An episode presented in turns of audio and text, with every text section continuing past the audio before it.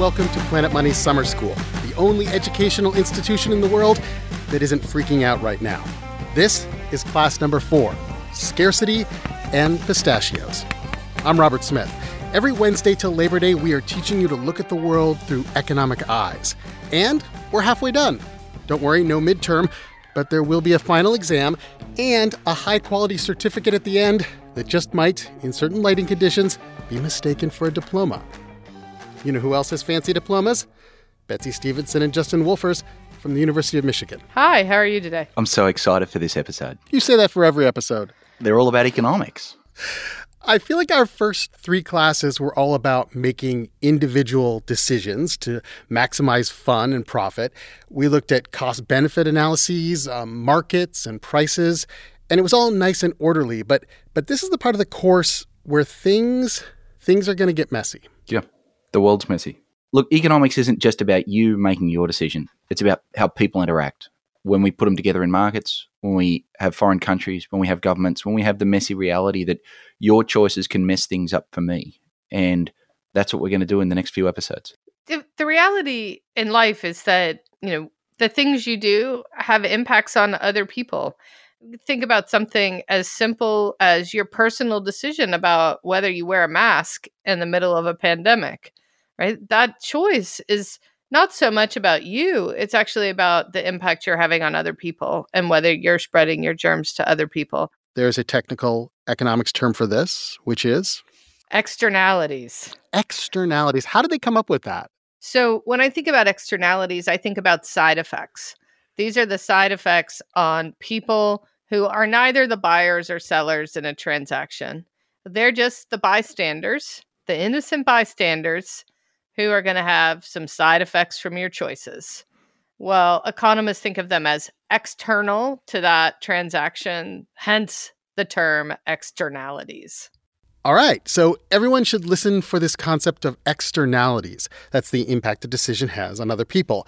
As we listen to a Planet Money story from 2015 called The Bottom of the Well. I co hosted it with Stacey Vanek Smith. She traveled out to California's Central Valley during this huge drought to meet people who were living without running water in the city of Porterville.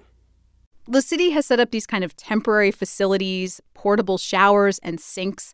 I went and visited one. It was in the parking lot of a church, and they kind of look like an airplane bathroom. They had little benches and shower heads and a curtain.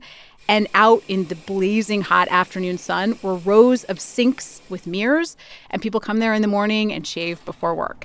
It was really grim. And while I was walking around, a car pulled up and Karen Hendrickson rolled her window down. So, uh, what were you hoping to get today? Um, water today for our house, the drinking water, because our well is dry. So, um, we come here for support on drinking water. How long ago did your well go dry? Uh, it's been a year already.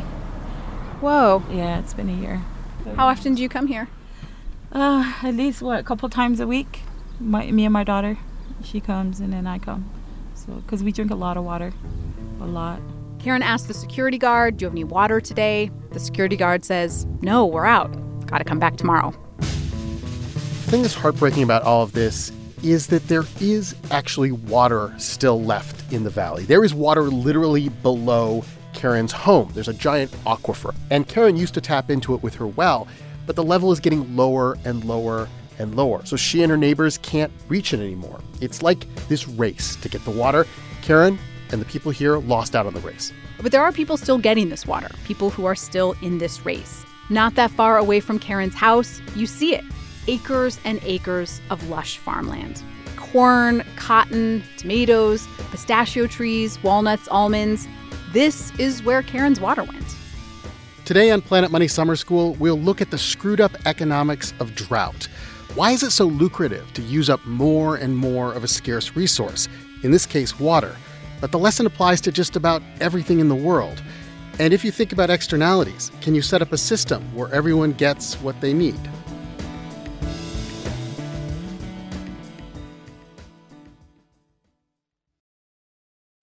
Economics is about more than just charts and graphs.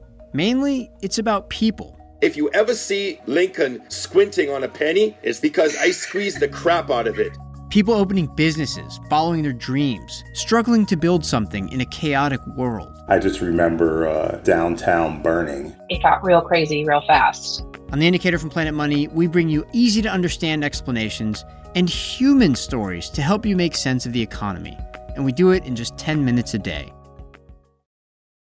Until recently, Edmund Hong says he didn't speak out against racism because he was scared. My parents told me not to speak up because they were scared. But I'm tired of this. Listen now on the Code Switch podcast from NPR. Mark Watte farms 3,000 acres in California's Central Valley. And Mark is a very energetic guy, super organized. He likes to tape lists to the steering wheel of his truck. So, is that a to do list on your steering wheel? It is. It is. yeah, it certainly is. We're in Mark's truck and we're driving across his farm. His fields stretch as far as the eye can see, these beautiful black eyed peas and corn and pistachio trees and it's incredibly lush and green. And the reason for this is that Mark's farm sits on top of that aquifer, the same aquifer that Karen's house well used to tap. Except he's better at getting to the water. He is better at getting to the water, but it's getting harder and harder, even for Mark. The level of the aquifer has been dropping really fast. It's been dropping 10 feet a week. Which is amazing 10 feet a week. 10 feet a week. In fact, half of the wells on his 3,000 acres have dried up. He shows me one. That's uh, should be producing water. It's not. Let's see if there's any water in it. This is, this is a good sound. You'll like this. Mark picks a rock up off the ground and he throws it into the well, just a little pipe sticking out of the ground. He was right. I liked the sound. Water. Oh, is that was there water? That was water. Yeah, yeah. So there's water down there, but the pump that was here wouldn't reach that water anymore. We have to deepen it. Mark is deepening wells as fast as he can. And he's also putting in new wells. He's put in eight at a cost of around $2 million. And the reason for this is all around us pistachio trees. There are little baby ones he's just planted. They're like up to your hip, tied to these little stakes.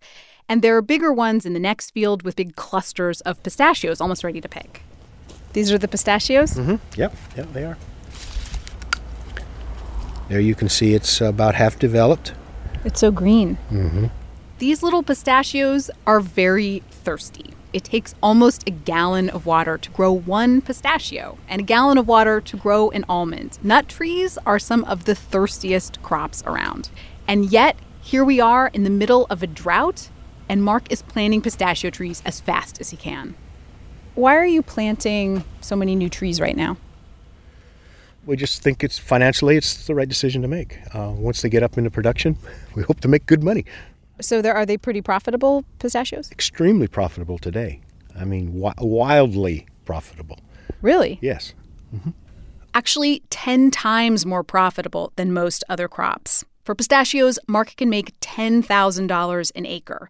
For most other crops, $1,000 an acre. The reason for this is both supply and demand. The demand part is that people are eating more nuts. People in China and India are discovering them, and so there's a much bigger market for nuts. But the supply side is also important. The reason why they can make so much money off of these crops is because of the drought. The drought has made pistachios and almonds harder to grow, rarer, and as a result, the price has naturally shot up. So everyone is planting them. And when you drive through California's Central Valley, it's striking all of the fields are these new trees. Farmers are ripping out their old crops and putting in nut trees. And they've become so profitable. You hear these stories about hedge funds and big banks buying California farmland and planting almond and pistachio trees because hedge funds and banks have plenty of cash up front to drill these really deep wells, tap the aquifer, get the water first, and the payoff for them could be huge.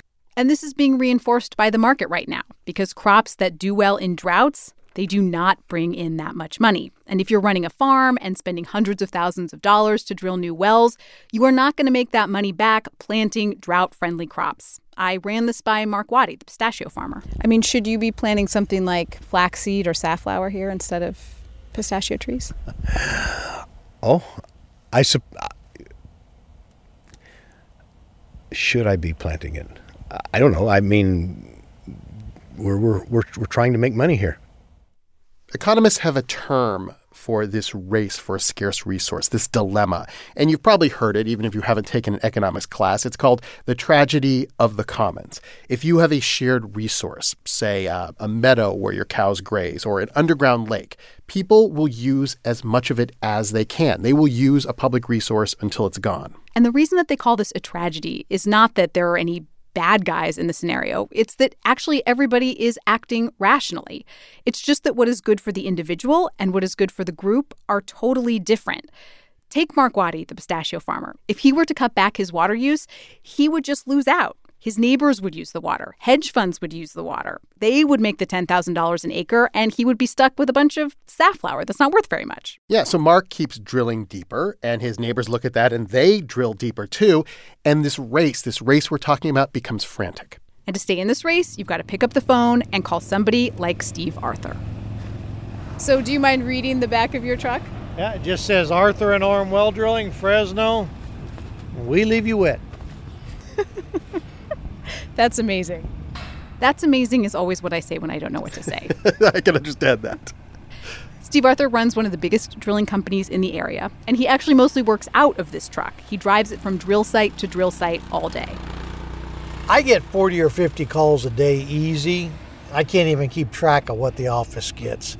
All the farmers are completely running out of water. So, how long is a wait to get a well drilled? Realistically, at least a year. Wells around here used to be about 200 feet deep. But these days, Steve is drilling wells that are as much as 2,000 feet deep. His company has started buying equipment off of oil drilling companies like fracking companies in order to get deep enough to get to the water. Years ago, nobody had equipment in the area to go that deep.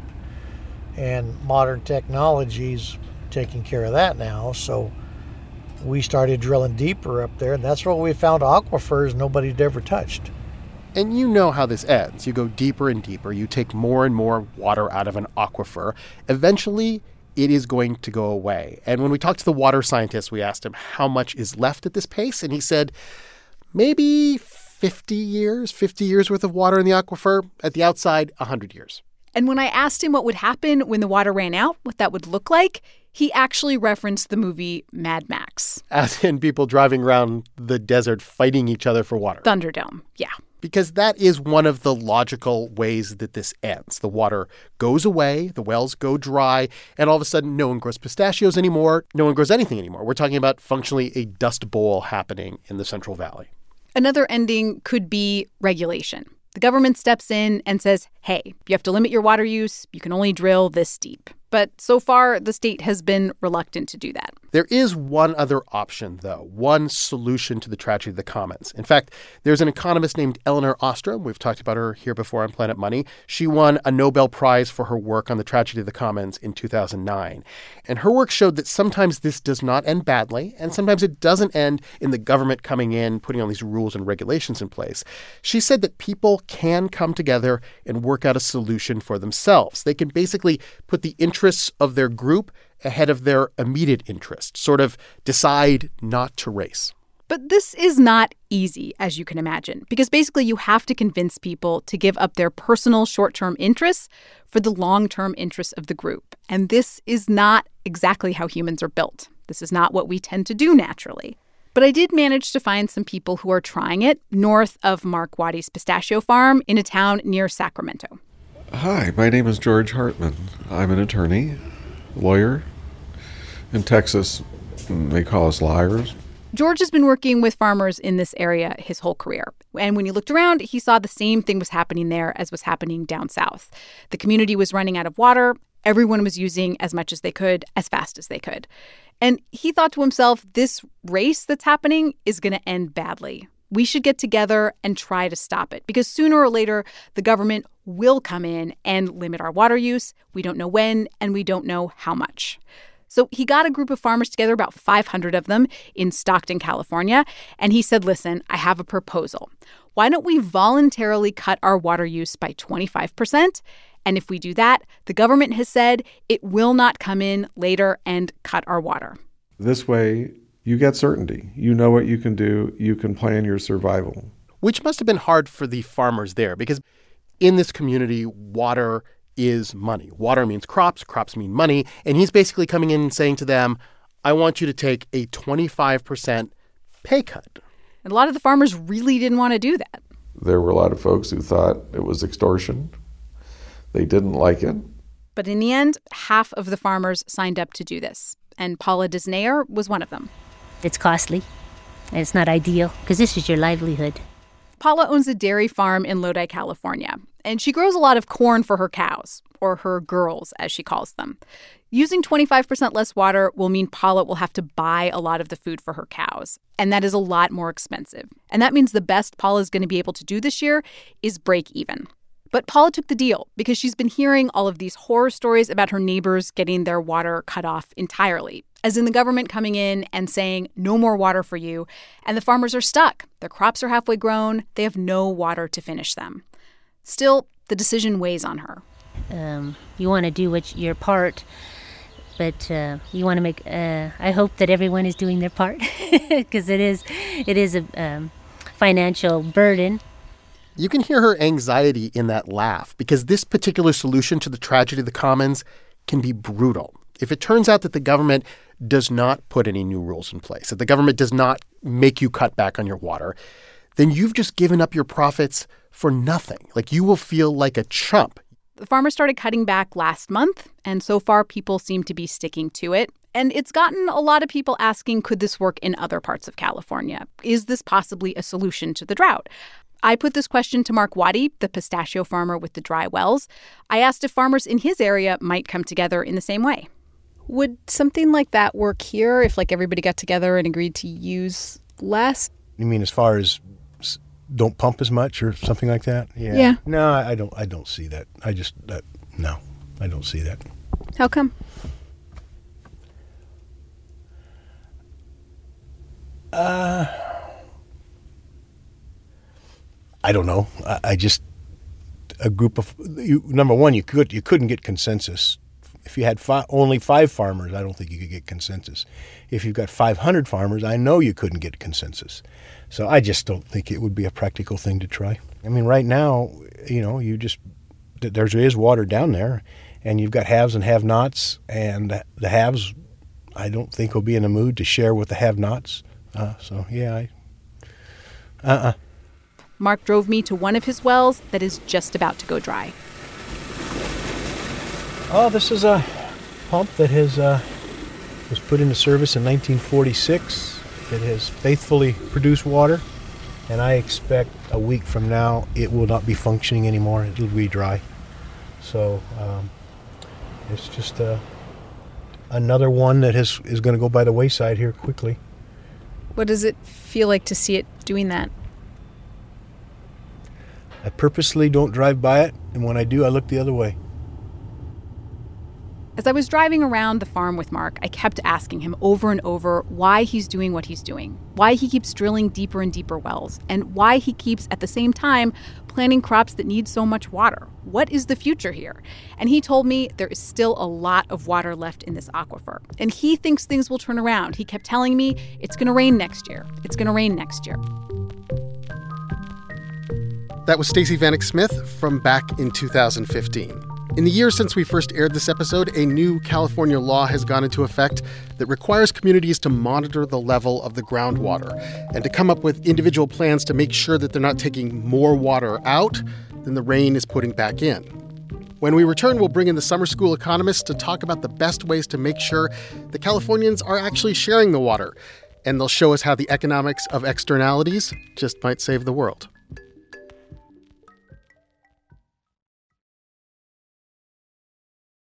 This message comes from NPR sponsor TD Ameritrade. Meet their newest trading platform, Thinkorswim Web. It has all the essential tools and strategies in a streamlined interface. No download necessary. Visit tdameritrade.com slash thinkorswimweb. We're only months away from Election Day, and every week, or even every few hours, there's a new twist that could affect who will win the White House. To keep up with the latest, tune in to the NPR Politics Podcast every day to find out what happened and what it means for the election. Back with us are our economists in residence this summer, Betsy Stevenson and Justin Wolfers from the University of Michigan. And, and Betsy, you use this episode in one of your classes, in one of your microeconomics classes. I do. It is a great episode because I want to get students to think about the kind of problems that we face when we're all trying to share a common resource. This problem comes from a specific kind of class of goods where they are rival. That means that if you use all the water, there's no water left for me. But it's hard for me to prevent you from taking the water. Not it's what economists call non-excludable. So I, I, maybe we should just go through the different kinds of solutions as economists think of them. I mean, the one that would work is that if everyone just suddenly realized that uh, they were sharing a common resource and everybody just used less. The people in the story seem to think that that is just not a possible solution. It would be good if everyone was was nice and took account of their effects on everyone else, and they might to some extent. Um, but once everyone else is leaving the water behind, you've got to bet someone out there is going to think, you know what, I could make a whole bunch more money if I grew more pistachios and just took a little bit more water, and that's going to be the problem. And so, does the government have to step in? Something's got to happen. Something's got to happen. And the question is the who and the how. The most obvious answers, I think, do involve the government. Um, but there's a different form of government, which is, and we talked about it in the episode, um, they could form, in a sense, their own government. A local association that says gets the local pistachio growers together and says, let's use this valuable resource a little more carefully and a little more cleverly.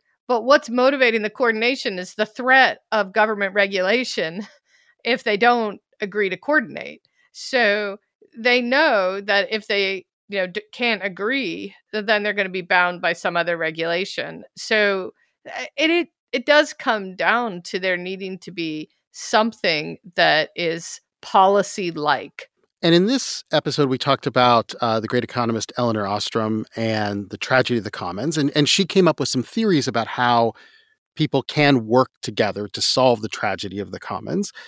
But there are limitations to this, right? Like, like we sort of know now that there are limits to when communities can actually work out a solution. So it's going to be a lot easier to get a group of people together to come to some agreement if there's a smaller number of them if they have aligned interests, and also if I can watch what you're doing and I can see that you're abiding by the agreement, and you see that I'm abiding by the agreement, that might work well in something like a family.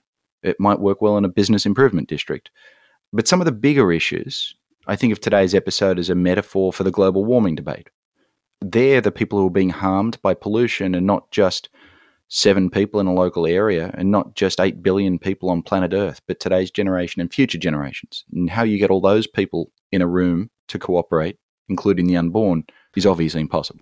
So, what can you do here, either for California's water problem or for global warming? I know this has been a huge focus of economics over the last decade or so. So, when economists look at things, they see two options. First, there's prices, and then there's quantities. So, let's take prices. The problem in California is the price of water is free. So when something is free, the pistachio farmers are just going to use it out the wazoo. They're going to overconsume it. Yeah, it's just a matter of how deep they can go and what the technology is rather than thinking about, oh, uh, is it worth it for me to take an extra gallon of water compared to what I get from my pistachio? Yeah. So if we want them to do a little less, what we do is make it make them pay for it. So raise the price of water, they're going to use less of it. In the global warming context, the same idea is we should impose a carbon tax making it expensive to pollute. When you make something expensive, people do less of it. So the second idea is to think about limiting the quantity. So we could say there's only so much water you should take out of the ground. For instance, in the episode, they talk about how a new regulation came in place that limited how much you could pull out, uh, was going to be a function of how much rain had put in so that you'd preserve the water source. So you can limit the quantity we also, in the global warming context, we've seen a lot of countries propose capping the amount of uh, pollution that can be emitted by factories. Now, the problems with these quantity regulations is there can be some real distributional issues. What do you mean by distributional issues? So, if we're going to set the amount of water you can pull out, Then we might have the government saying, um, this is how much water the pistachio farmer can have. This is how much water the grandmother uh, who has the twins in her home can have. But even if we're going to limit the quantity of water that's used, we still want the water to go to the person who's going to use it most efficiently, most effectively, who values it the most. And so if we say that this is the maximum amount of water we want pulled out of the ground, That's the cap. that's the cap. We then want to make it easy for people to trade.